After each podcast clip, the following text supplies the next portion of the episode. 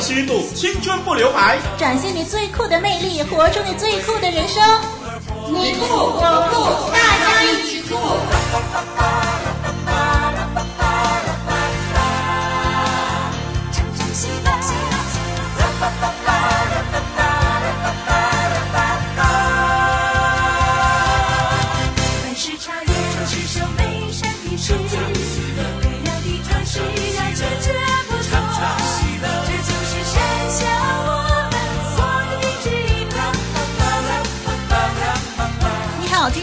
我们又透过网络交流了，丽文在这儿向您问好。听众朋友你好，我是林老师，我们在大家一起酷这个节目中又再一次相会了。嗯，哎，最近啊。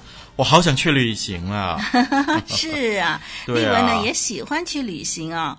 那么一般人呢，通常去旅行的时候呢，都会把旅行所见所闻呢、呃拍下来，然后呢放到网络上面去让大家欣赏啊、哦。嗯、那每当呢丽文看到朋友们这种旅行的照片的时候，真的是让我这些不能放假工作的人士啊羡慕的不得了。何止是羡慕而已啊，我已经是蠢蠢欲动啦。听众朋友，您在这一段日子啊、呃，有到哪里去旅游吗？有没有什么特别的介绍呢？林老师最喜欢风景优美、能够放松身心的好地方了。嗯，在不同地方感受不同的文化气息啊，这对林老师来说呢，哎，这是旅游最大的收获了。嗯，听众朋友，嗯、你喜欢旅游吗？来信跟我们分享你的旅游心得和生活点滴吧。是啊，别忘了告诉我们您在旅游中发生过的最酷的事情哦。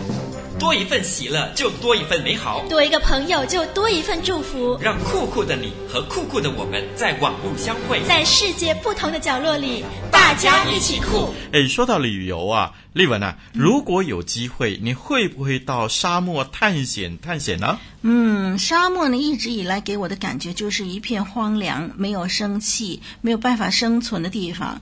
我又怎么会想去呢？哎，这你又有所不知了。哦，沙漠的确是不容易生存，没错。但是呢，在那个看似荒凉的地方啊，却有许许多多的生物哦。嗯，早上炎热的日光照耀。动物几乎都躲藏在地底下，但是到了晚上呢，大家都会不甘寂寞的爬出来哦。哦，是啊，是上帝创造每一种动物都有适合自己活动的地方啊。嗯，除了沙漠，就连又深又黑的这个海底，也都有动物能够生存的。说得好。不过呢，我可以肯定，就是沙漠一定不是一个适合人类居住的地方。所以啊，我才说是探险嘛。嗯，其实如果有机会，林老师还真的希望去那里走一趟呢。哦，就好像有一名叫做肯莱文的人呢，也曾经到过撒哈拉沙漠一样，他更是在那里发掘了一个旅游景点。嗯，话说呢，撒哈拉大沙漠有一个小小的村庄，叫做比塞尔，每年都要涌进好几万名的观光客。它靠在一块一点五平方公里的绿洲旁，从这儿呢走出沙漠一般需要三昼夜的时间。可是，在英国皇家学院的院士肯莱文一九二六年发现它之前，这儿的人是没有一个人曾经走出大沙漠的。嗯，据说他们不是不愿意离开这块贫瘠的地方，而是尝试过很多次都没有走出来。哦，为什么呢？肯莱文用手语和当地的人交谈呢，结果呢，每一个人的回答都是一样的，就是这无论向哪一个方向走，最后都要转回到这个地方来。嗯，为了证实这个说法，肯莱文做了一次试验，从比塞尔村向北走。结果三天半就走出来了，哎，但奇怪的是，比赛尔人为什么走不出来呢？Uh huh. 肯莱文感到十分的纳闷。最后呢，他决定雇了一个比赛亚人，让他带路了，看看他到底是怎么回事了。嗯，他准备了能用半个月的水，牵了两匹的骆驼。肯莱文收起了指南针啊等等的设备，只靠着一根木棍跟在后头走就是了。嗯嗯，十天过去了，他们走了大概八百公里的路程。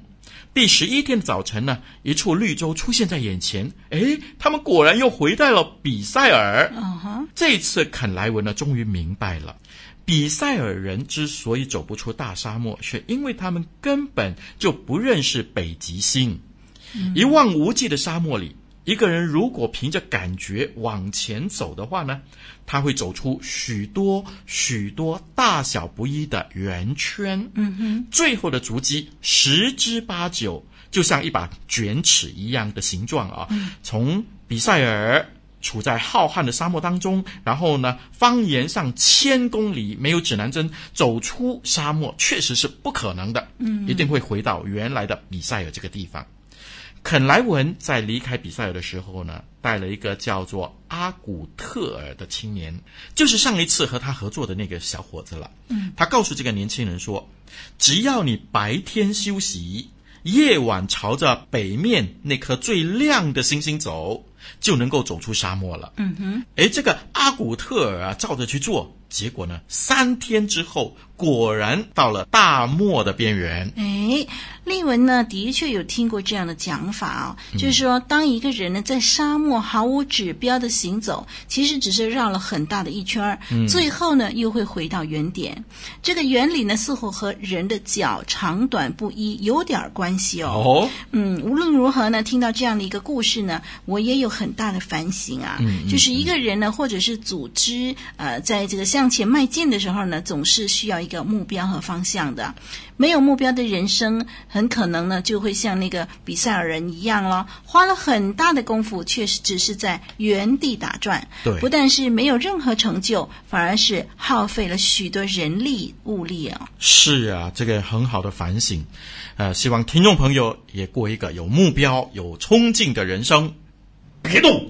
大强，那老兄啊，你你别伤害我，有话好说啊！少啰嗦，快交出来！我没有钱，我真的没有钱啊。谁要你的钱？快把重要情报说出来！这哦，电邮地址是 t h u e k 二零零四 at yahoo dot com。那网址呢？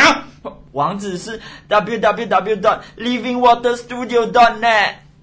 哈哈哈哈哈哈！我终于获得情报了！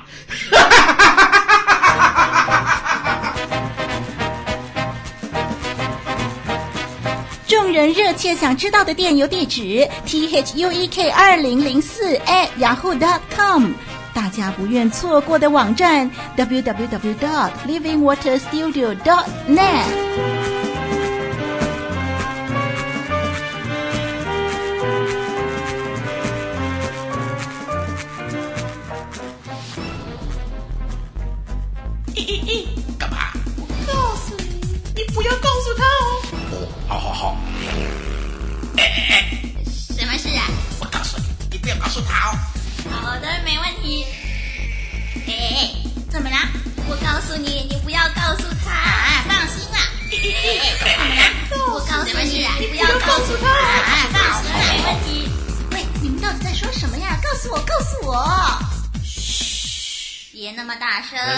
我们在说，我们在说，来自远方的悄悄话，悄悄话，是啊，是爱情片哦。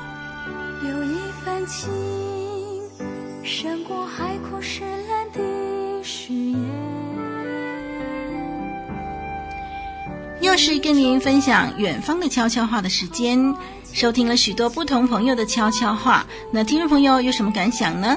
相信对于这些真诚的分享，有的会让你感到惊讶，有的可能让你觉得似曾相识，也有的呢令你觉得佩服啊！你心里呢 又有哪些悄悄话愿意跟我们分享吗？我们随时等候您的来信。是这一集呢要在节目当中给您播出的是爱情篇，马来西亚学院生祥之的分享。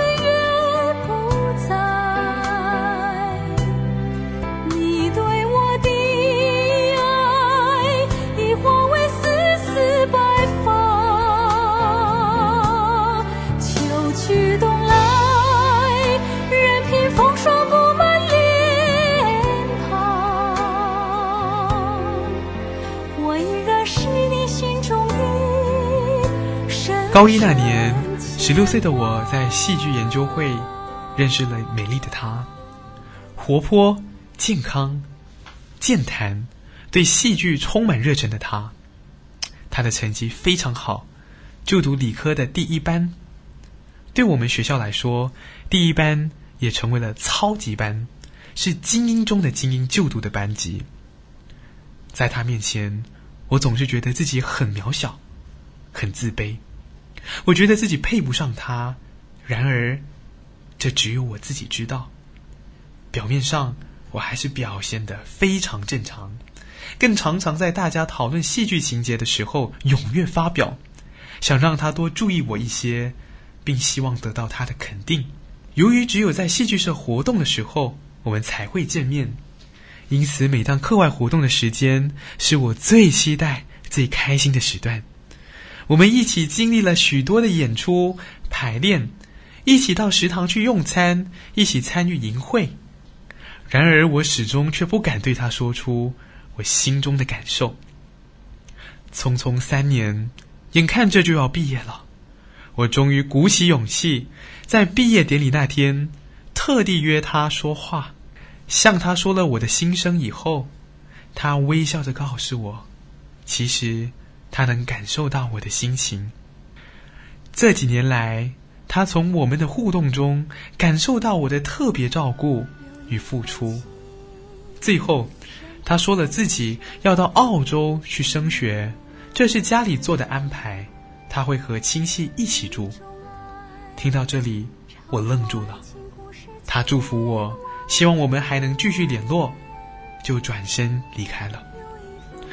他没有接受我，却也没有拒绝我。我不知道他真正的心意。说起来，这是一段不曾开始。而没有结果的爱恋，但我却从当中得到了美丽的回忆。未来的日子里，我们会相遇吗？我不知道，但却永远不会忘记我们所有过的这段故事。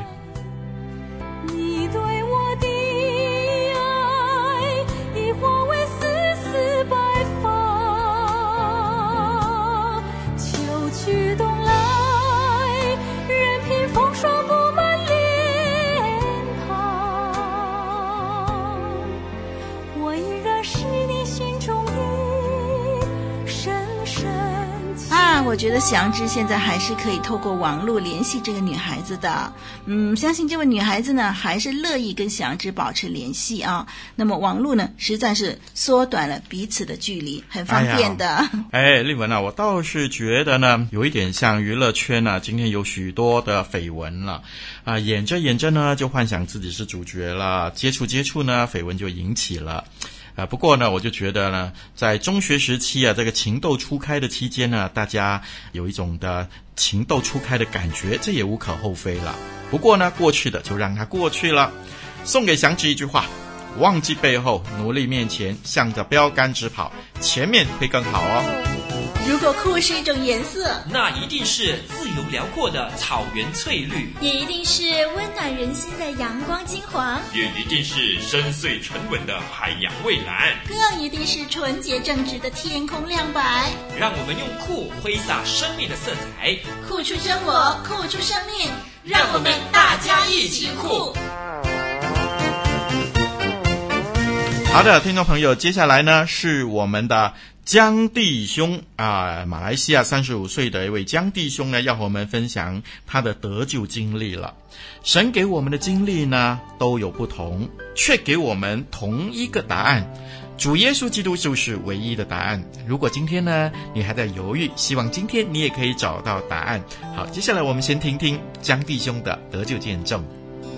一个个奇妙的人生，一次次奇妙的转变。是你，主耶稣，改变了我的生命，丰富了我的人生。真人真事，最酷的转变，最酷的人生。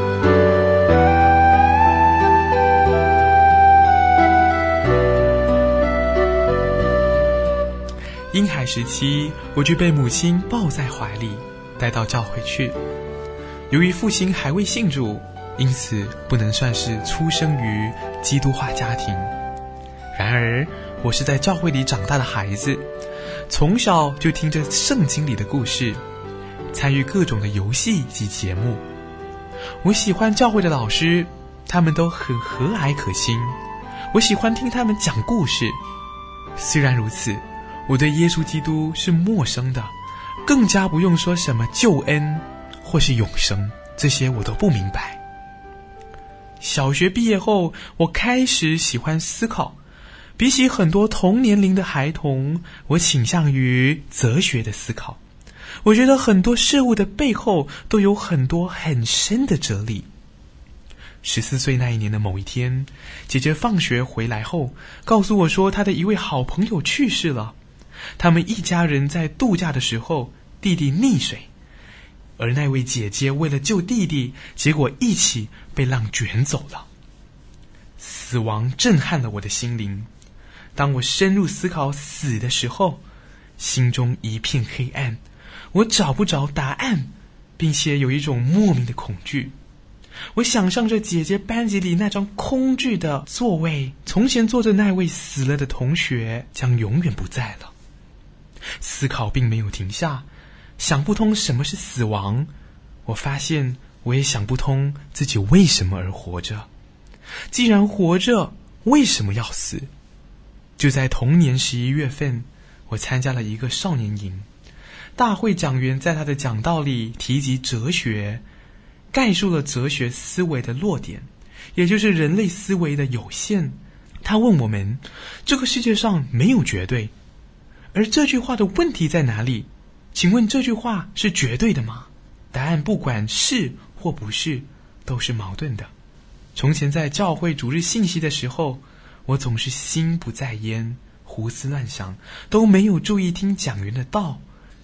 然而，在当年的这场布道会中，我却鼓足了十二分的精神，听得津津有味，打破了哲学的迷思。在布道性质的信息中，讲员从圣经里引述真理，告诉我人为什么活着，什么是救恩，什么是永生，还有。什么是死亡？终于让我听见了，我找到了，我找到了答案。原来这就是我活着的目的，原来这就是人被创造的原因。我愿意相信。于是当晚，我随着蒋云的带领做了绝志祷告。我的生命中起了微妙的变化，主要的改变是对死亡的恐惧消失了。我知道了，灵魂不死，有一天会与神永远同在，惧怕消失了，而我愿意静听，也听得懂主日的信息了，不再像过去那样烦闷，开始体会到什么是领受信息。再来就是，我知道活下去的意义。一转眼二十年了，如今的我还在学习着圣经里的宝贵教导，也在领受着神无尽的恩典。途中跌跌撞撞，有软弱，有迷惘的时候，但却总会让我更清楚看见及认识到人的渺小及神的伟大。感谢神，让我有机会成为他的儿女，有机会认识真理，以及在这个世界里付出爱。真人真事，最酷的转变，最酷的人生。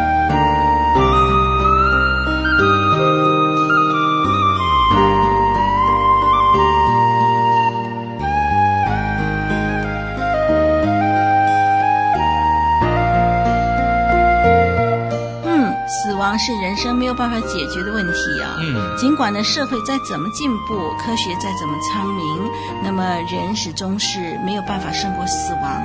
但是刚刚过去的受难节和复活节告诉了我们一个事实，嗯、就是主耶稣胜过了死亡，解决了人类被罪恶、被死亡捆绑的问题，以致呢凡是相信耶稣的人不再受死的威胁，这是千真万确的事实。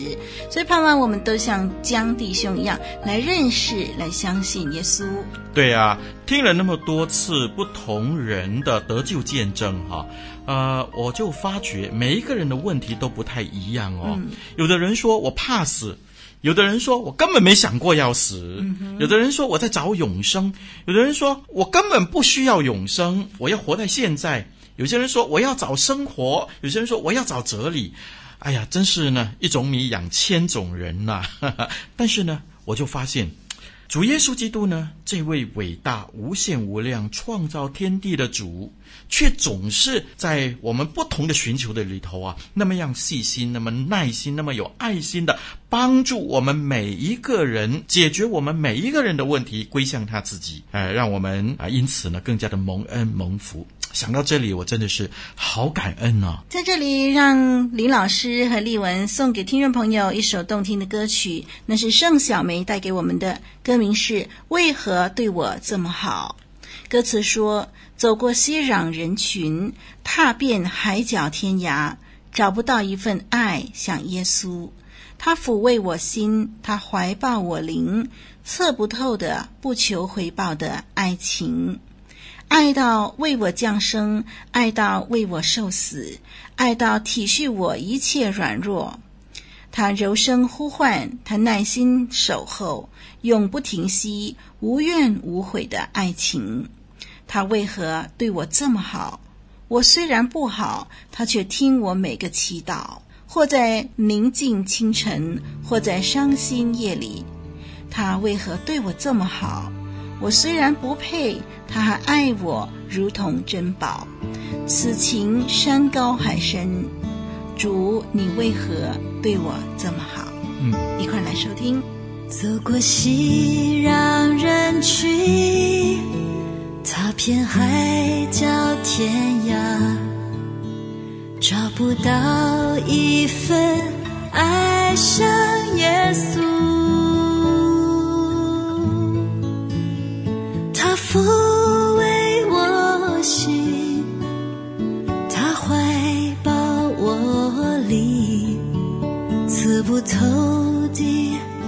不求回报的爱情，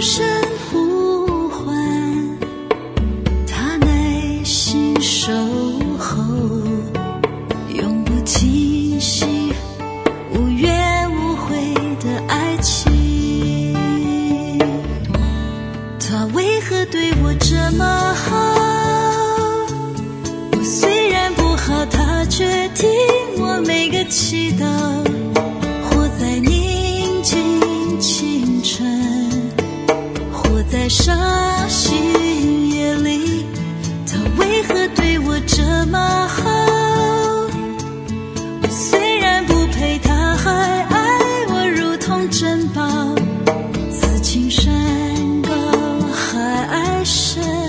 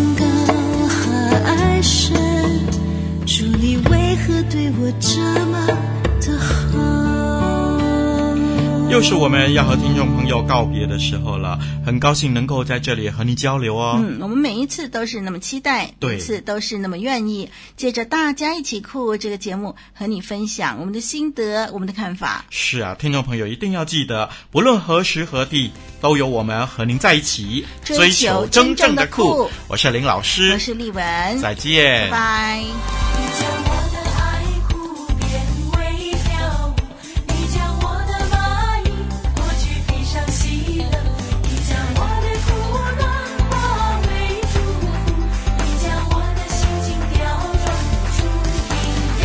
活水之声，和你一起探索最酷的人生。